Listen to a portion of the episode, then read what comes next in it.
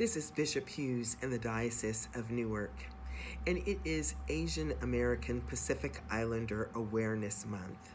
This is one of the five months that I've asked every parish, all 93 of them, to observe in a way that makes the most sense for them and that works within the context of their gathering for worship and for other events.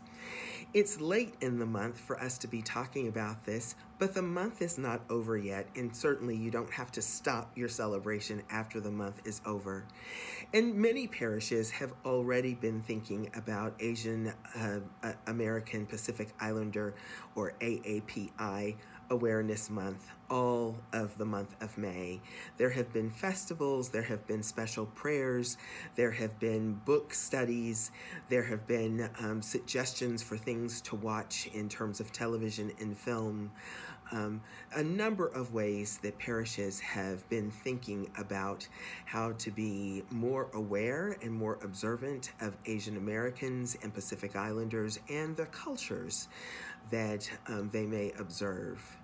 Part of why we do this, to observe these various months, Black History Month in February, AAPI Month, Awareness Month in May, uh, Pride Month, which begins next month in June. In mid September, September 15th, we beca- begin His- Hispanic Awareness or Latino Awareness Month, and then November, Indigenous People or Native American Awareness Month. Part of the reason we do this is for our own education, but part of it is to show the amount of honor and we respect we have for those cultures that are part of who we are as diocese, and more importantly, who we are as people of God. Uh, somebody said to me at one point this year, when you focus on all those awareness months, you're making us separate, Bishop. And I said, think of it a different way. When your grandchild asks you, How did you meet your spouse? or tell the story of how they came into being, does it feel like you're being separated from them?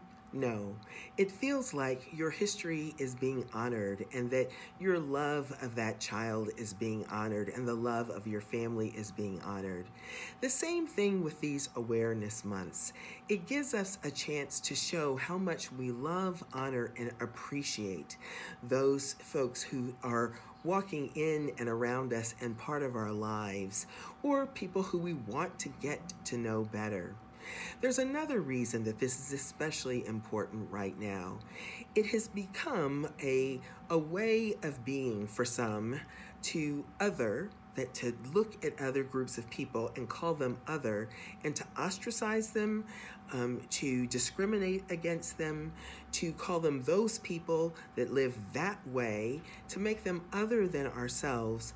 And othering has gotten to the place where not only is it disrespectful, it is dangerous. We the things that we saw happen in Buffalo with the death of those 10 people who simply went to the grocery store to shop is the extreme version of othering.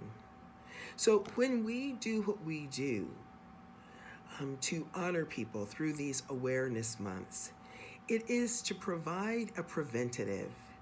It is to help us see that we're all actually part of one another. There is no one of us that is other. We are all more of who we are because of all of us being part of the same family that is the people of God. So I invite you, if you haven't started a celebration um, or taken any kind of steps to um, focus your parish on Asian American Pacific Islander Awareness Month, it's not too late. Go ahead and start now.